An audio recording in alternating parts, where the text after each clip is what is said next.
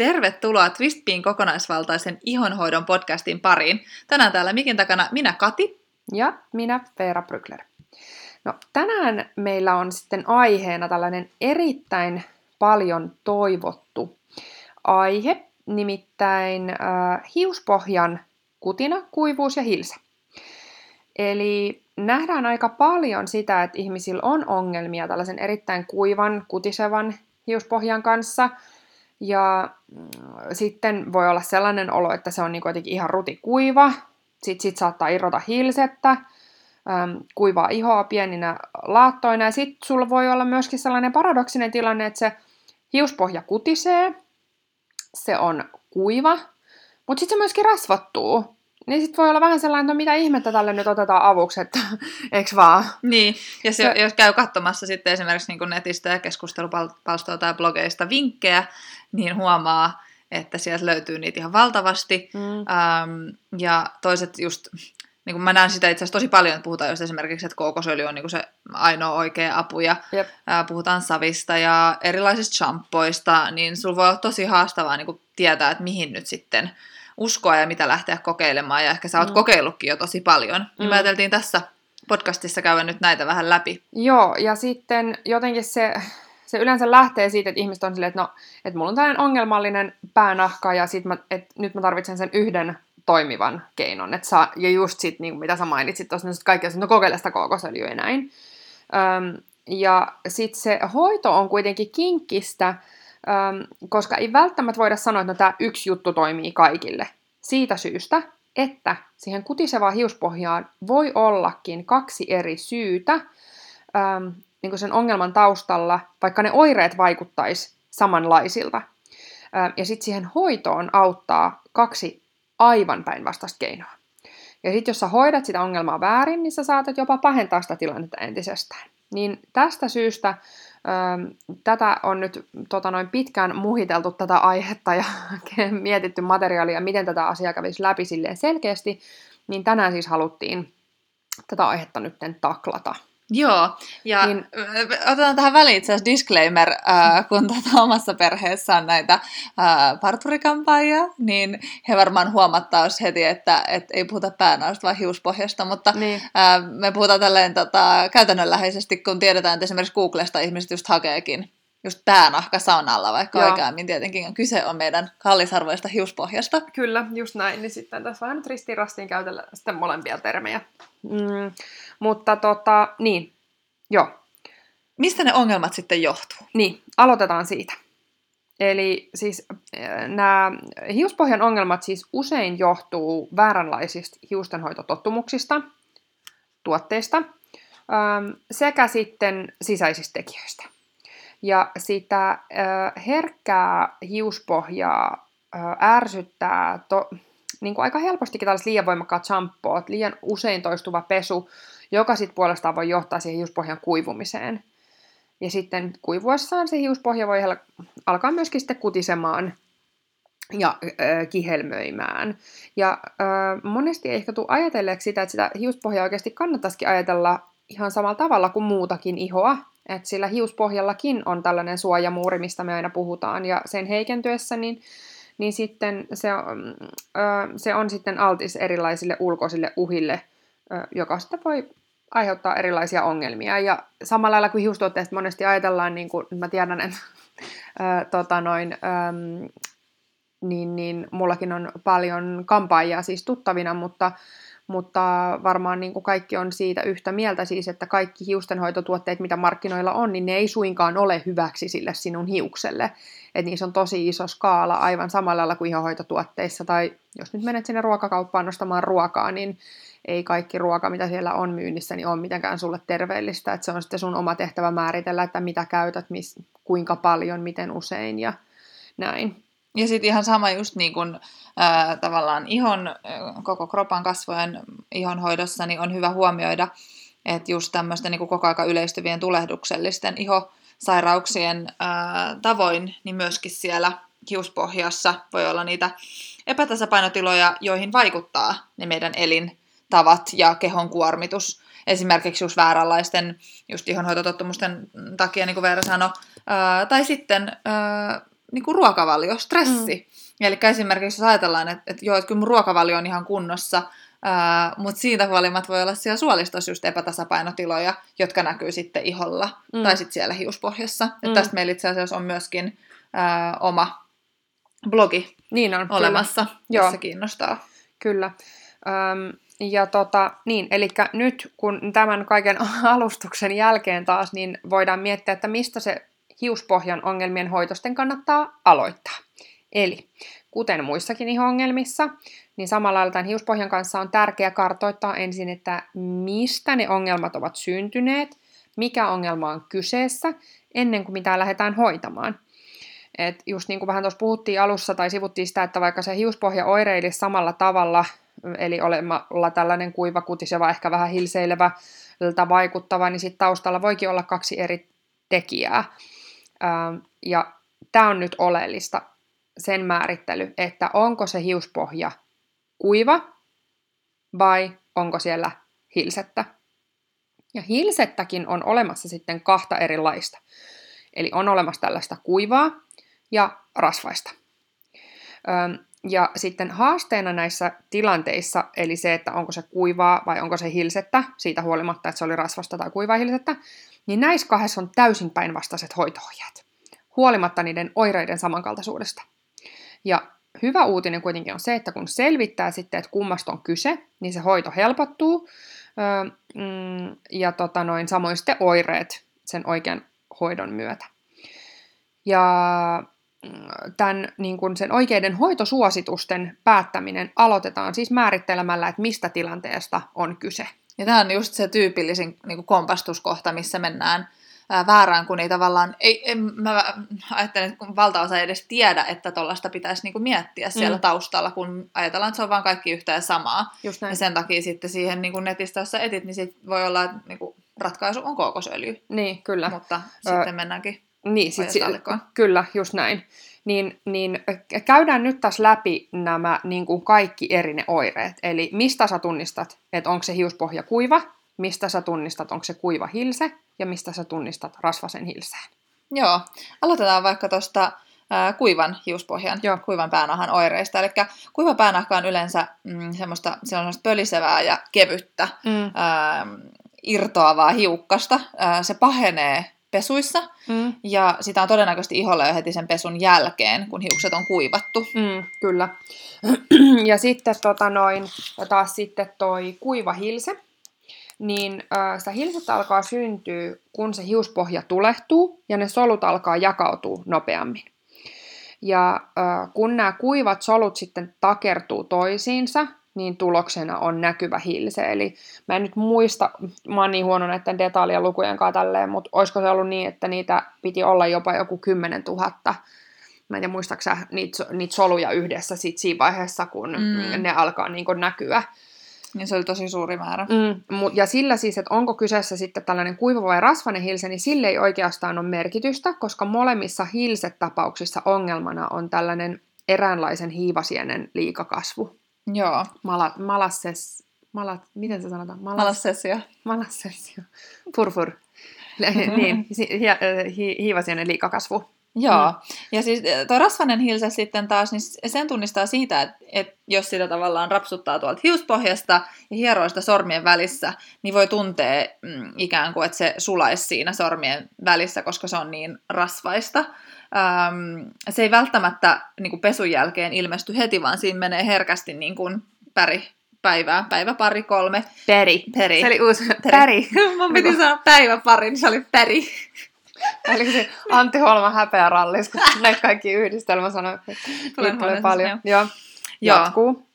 Niin se, se tota, ei tykkää siitä pitkästä pesuvälistä välttämättä sitten, niin se on sellaista raskasta ja, ja saattaa sitten myöskin lähteä isommissa tämmöisissä laattamaisissa osissa sieltä hiuspohjasta irtoilemaan, jolloin kyse onkin sitten enemmänkin taliripulista, eli seborreasta. Joo, musta toi taliripuli on snadisti L-termi, mutta kuvaa ihan sairaan hyvin jotenkin siitä, mitä siinä tapahtuu. Sulla oli siihen hauska vertaus, kun haluatko no, kertoa sen? Mä enää muista sitä, mutta siis, niinku, no mut siis, okei. Okay, mä ehkä... kakkaamaan. Ai niin joo. No mut okei, okay. no siis jos mä nyt lyhyesti selitän siis mitä siinä tapahtuu, niin Seboreas siis haaste on se, että siitä talista on nimensä mukaisesti liikatuotanto, eli ripulin mukaisesti pff, se tulee ihan sairaasti. Ja se puolestaan johtaa siihen ongelmaan, että kun meillä kaikilla on sitä hiivasientä iholla, mikä sinänsä on ihan ok, mutta se ongelma tämän hiivan kanssa syntyy, kun se hiivasieni rakastaa talia ja niin sanotusti syö sitä. Ja sitten kun siinä seboreassa se, se iho tuottaa ihan liikaa, niin sitten äh, kun se hiivasieni saa liikaa sitä ravintoa, niin sitten se hiivasieni puolestaan pff, rupeaa kakkaamaan lisää. Eli siis tämän hiivasieni niin oikeasti ehkä oikeampi termi on lopputuotteet.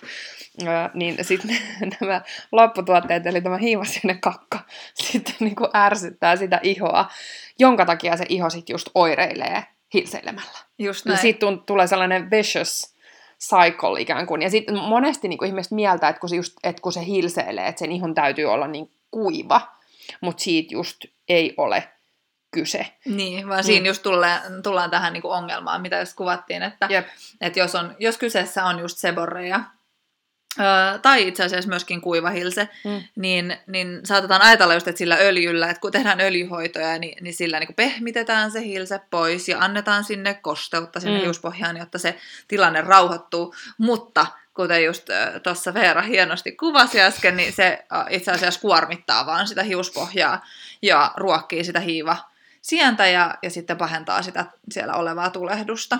Joo niin se, tavallaan ne rasvat pitäisi kokonaan ottaa sieltä pois sieltä ihohoitorutiinista tällaisessa tapauksessa. Joo, kyllä. Öm, ja sitten hyvä sellainen vinkki kanssa, jos vielä toi oireiden kartottaminen tuntuu hankalalta, niin jos sä oot kokeillut hoitaa sitä hiuspohjaa ja ihoöljyllä ja siitä ei ole ollut apua, niin silloin just hyvin saattaa olla kyseessä se, että siellä onkin se hiivasienen aiheuttama liikakasvu ja niin kuin tavallaan sen aiheuttamat ongelmat sitten siellä taustalla.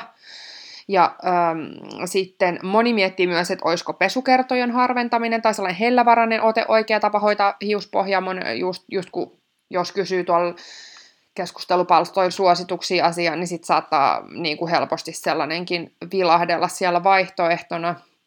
Niin sitten äh, siihen voisi sanoa niin, että ähm, että et vaikka me esimerkiksi Fistpeel suositellaan just vaikka rasvottuvalle kasvojenkin iholle perinteisesti ehkä seka-ihon suosituksesta, eli tällaisesta niin kuin vaahtojen ja geelien ja vahvojen pesutuotteiden käytöstä niin kuin poikkeavaa metodi, me, me, metodia, eli tällaista aika hellävarasta otetta, vaikka olisi seka-iho tällainen rasvottuva iho, niin äh, tämä hiustenhoito Hilset-tapauksessa on, niin kuin, miten se sanotaan nyt, poikkeus vahvistaa säännön. Niin. niin se on tämmöinen tilanne. Eli äh, kun on se hilse, niin ihossa, kehossa on jonkin sortin tulehdustila, joka kiihdyttää sen talin tuotantoa liiallisuuksiin. Ja kun tämä sitten ruokkii sitä iholla olevaa hiivaa liiallisuuksiin, niin se tilanne yleensä pahenee, jos sitä hiuspohjaa ei pese tarpeeksi, koska silloin se hiiva saa liikaa ruokaa syödäkseen.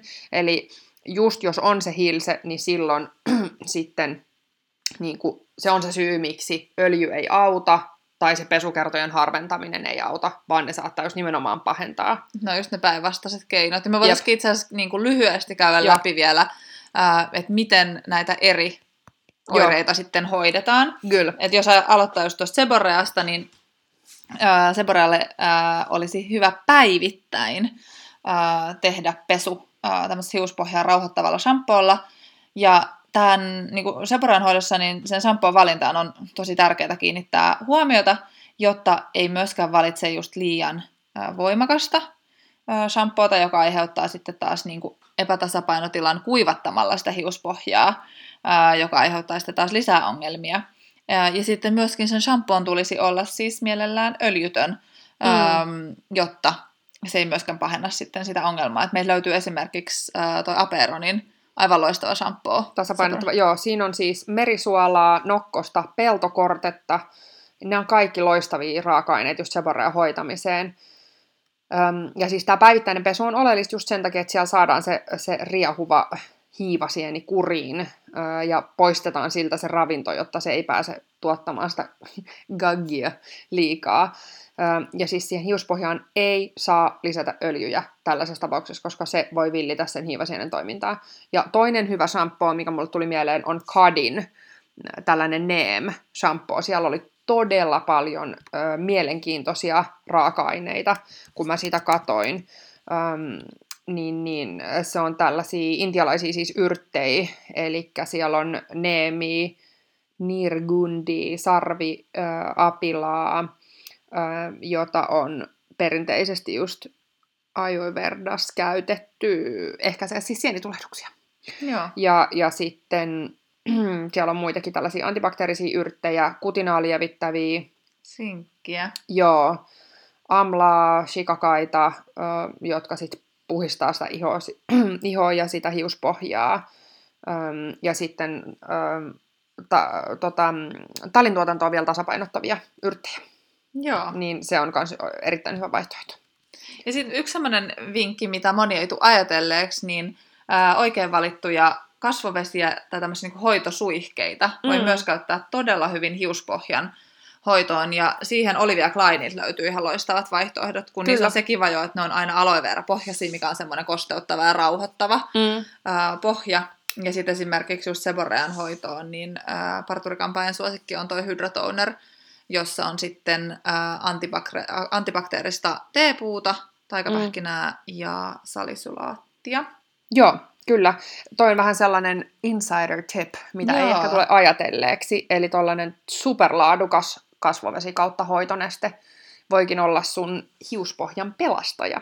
Kyllä. Öö, Sitten muita, mitä nyt voi käyttää, niin teepuun eteeristä öljyä. Se on antimikrobioinen, äh, mikrobinen. Menee ihan... sanat sekaisin Niin on. Tota, mutta siis hillitsee hiivasienen toimintaa. Sitä voi esimerkiksi käyttää niin, että lisää muutaman tipan shampoon joukkoon. Älkää siis laittako suoraan iholle.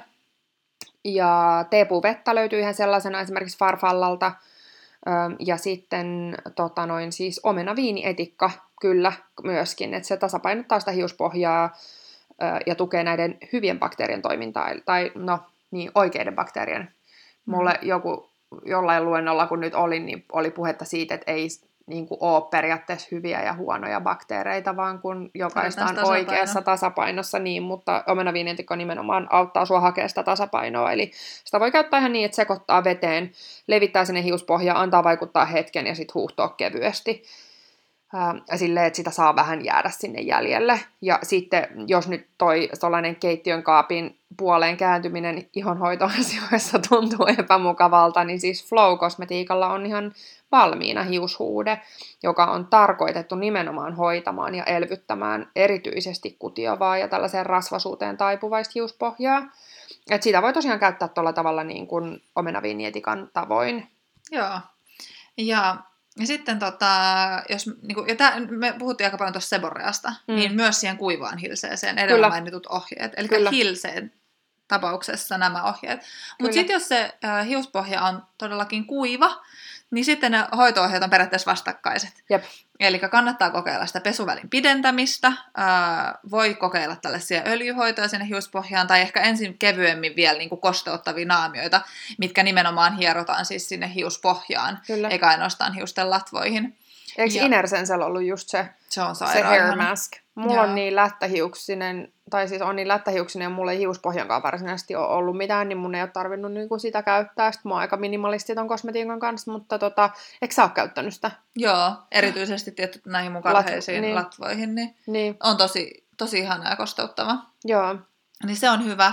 Uh, ja sitten uh, Olivia Kleinin suihkeista sitten taas niin kuivalle hiuspohjalle, niin heidän Mineral Toner on. Joo. loistava. Et siellä on sitten taas just sitä kutinaa helpottavia uh, noita leväuutteita, siellä on hyaluronihappoa ja siellä on vähän suolaa, niin se auttaa tosi hyvin hillitsee sitä kutinaa ja kuivuutta. Joo, Ja kyllä. just tämmöiset suihkeet, niin ne siis käytännössä niin kuin mahdollisimman lähellä sitä hiuspohjaa, niin suihki, tai sitten se voi niin kuin oikein sinne tavallaan hieroa vielä Mm, itse perästä. mm, kyllä, tietenkin sit just riippuu hiuksen pituudestakin vielä, että miten helppoa se on, että lyhyt, lyhyt hiuksiselta se onnistuu Mm. ehkä helpommin. Ja, ja sitten tota, niin, mutta siinä tuli ehkä aika hyvin noin. Me voitaisiin tästä ö, podcastista myös laittaa blogi, mihin me linkataan vielä noin tuotteet, eikö vaan? Ja Joo. sitten on helpompi katsoa ne taas sieltä. Joo. Ja sitten kyllä ei voi jättää huomioimatta myöskään sitä, että, että myöskin sitä hiuspohjaa kannattaa hoitaa niillä elintavoilla. Eli kun me puhutaan todella paljon sen kokonaisvaltaisen ihonhoidon puolesta, niin se on ihan siitä syystä, että esimerkiksi jos nyt ajatellaan tuollaista ongelmaa kuin vaikka joku seborea, niin sieltä taustalla niin uskotaan olevan joo geeniperimää ja tällaista niin taipumusta siihen, mutta sitten että siellä taustalla on myös paljon muuta. Ja sen syntysyitä, kuten monien tällaisten modernien niin sanotusti ihosairauksien body, rosacea ja hydrodentis, niin ei niitä tarkoin tunneta. Ja me myös nähdään sitä, että niiden tutkiminen tieteellisesti on ihan sairaan haasteellista, koska jos me otetaan huomioon, miten suuri psyykkisfyysinen kokonaisuus meidän keho on, niin se, että ja mi, mitä kaikki tekijöitä siihen liittyy, niin että siinä saisi aika monta eri tieteenalaa ja niin kuin, juttu yhdistää muuttujien eliminoiminen kaikki, niin se on hirmu haasteellista. Että, et siksi just esimerkiksi seboreassa ja muissa tällaisissa tulehduksellisissa sairauksissa, niin äm, yksi juttu, mikä vois, mistä voi hyvinkin löytää apua, niin on tällainen autoimmuunisairauksille suositeltu ruokavalio, ja tällaiset oikein valitut tulehdusta alentavat ravintolisät, niin sä voit niillä huomattavasti tehostaa hoitoa ja paranemista. Että mä oon saanut esimerkiksi seurata tuollaista just vaikka siitä hidrodentiksestä toipumista, niin miten tärkeässä roolissa, että se on mm. ihan avainasemassa, että se niin kuin näkyy kyllä heti. Ja, ja se voi joskus tuntua tosi vaikealta just sen ruokavalion kautta lähteä. Niin kuin me tiedetään, siis tavallaan niin kuin ruokavalion muutokset periaatteessa voi mieltää vähän niin kuin elämäntaparemontteina, niin. ja ne tuntuu tosi vaikealta, koska me ollaan niin totuttu siihen, ja sitten vähän Kyllä. niin kuin ajauduttu niiden huonojenkin ehkä tietyllä tapaa niin kuin valintoja ja tottumusten niin kuin uhriksi. Mm. Mutta sitten just se, että että voi esimerkiksi ottaa niinku ihan ravintoneuvojen apua siihen, että saisi niinku sellaisia hyviä vinkkejä tai niinku lähteä, ottaa joskus, mä niinku itse koin, kun mä oon halunnut niinku vaihtaa nyt ää, kasvisperäisempään takaisin, mä oon joskus aikoinaan ollut ihan vege ja sitten semivege ja sitten palannut niinku takaisin tämmöiseksi ihan täysin, se, täysin sekasveeksi. Omnivoreksi. Niin, niin nyt kun mä haluaisin mennä taas takaisinpäin, niin se ei itse asiassa niin kauhean helppoa, että sit siihen pitää niinku ottaa jotenkin sellainen oma aikansa ja etsiä niitä hyviä, sulle sopivia reseptejä juttuja, niin ei se sitten ole vaikeaa. Sä saat mm. niinku mistä vaan ruuasta maukasta, kun sä löydät ne, ne tota, Mm. keinot ja kikat siihen, niin Mm. Kyllä. kannattaa ihan niinku rohkeasti lähteä kyllä kokeilemaan. Kyllä. Ja meidän Anniinalta voi sitten esimerkiksi pyytää apua, että hänen kanssa vaikka konsultoida. Ja... Kyllä, ja sitten Anninan kanssa voi tehdä esimerkiksi HCA-mittauksen tai analysoida sit laajemmin laboratoriokokeiden avulla, että mistä ne ongelmat mahdollisesti johtuu. Mm. Ja sitten on myös, mm, meillä on aikaisemmin tehty just myös mm, podcastia aiheesta, että mitä tehdään, jos kosmetiikka ei ota iho-ongelmiin, niin siinä saa myös hyvän käsityksen, että mitä kantsii kantsii, mi, mitä juttui kantsii ottaa huomioon. Öm, ja noin. Niin tota noin. Sellaista. Joo. Joo.